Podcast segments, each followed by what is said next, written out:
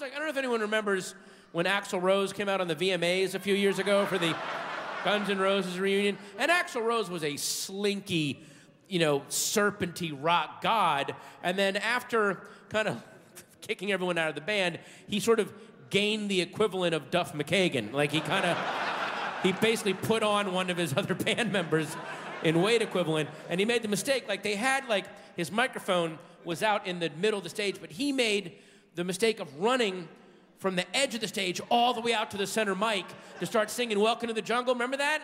And he ran way too fast. And he basically did, he did like what I would do if I was doing, he comes running out going like, yeah, Guns N' Roses. He's like, welcome to the jungle.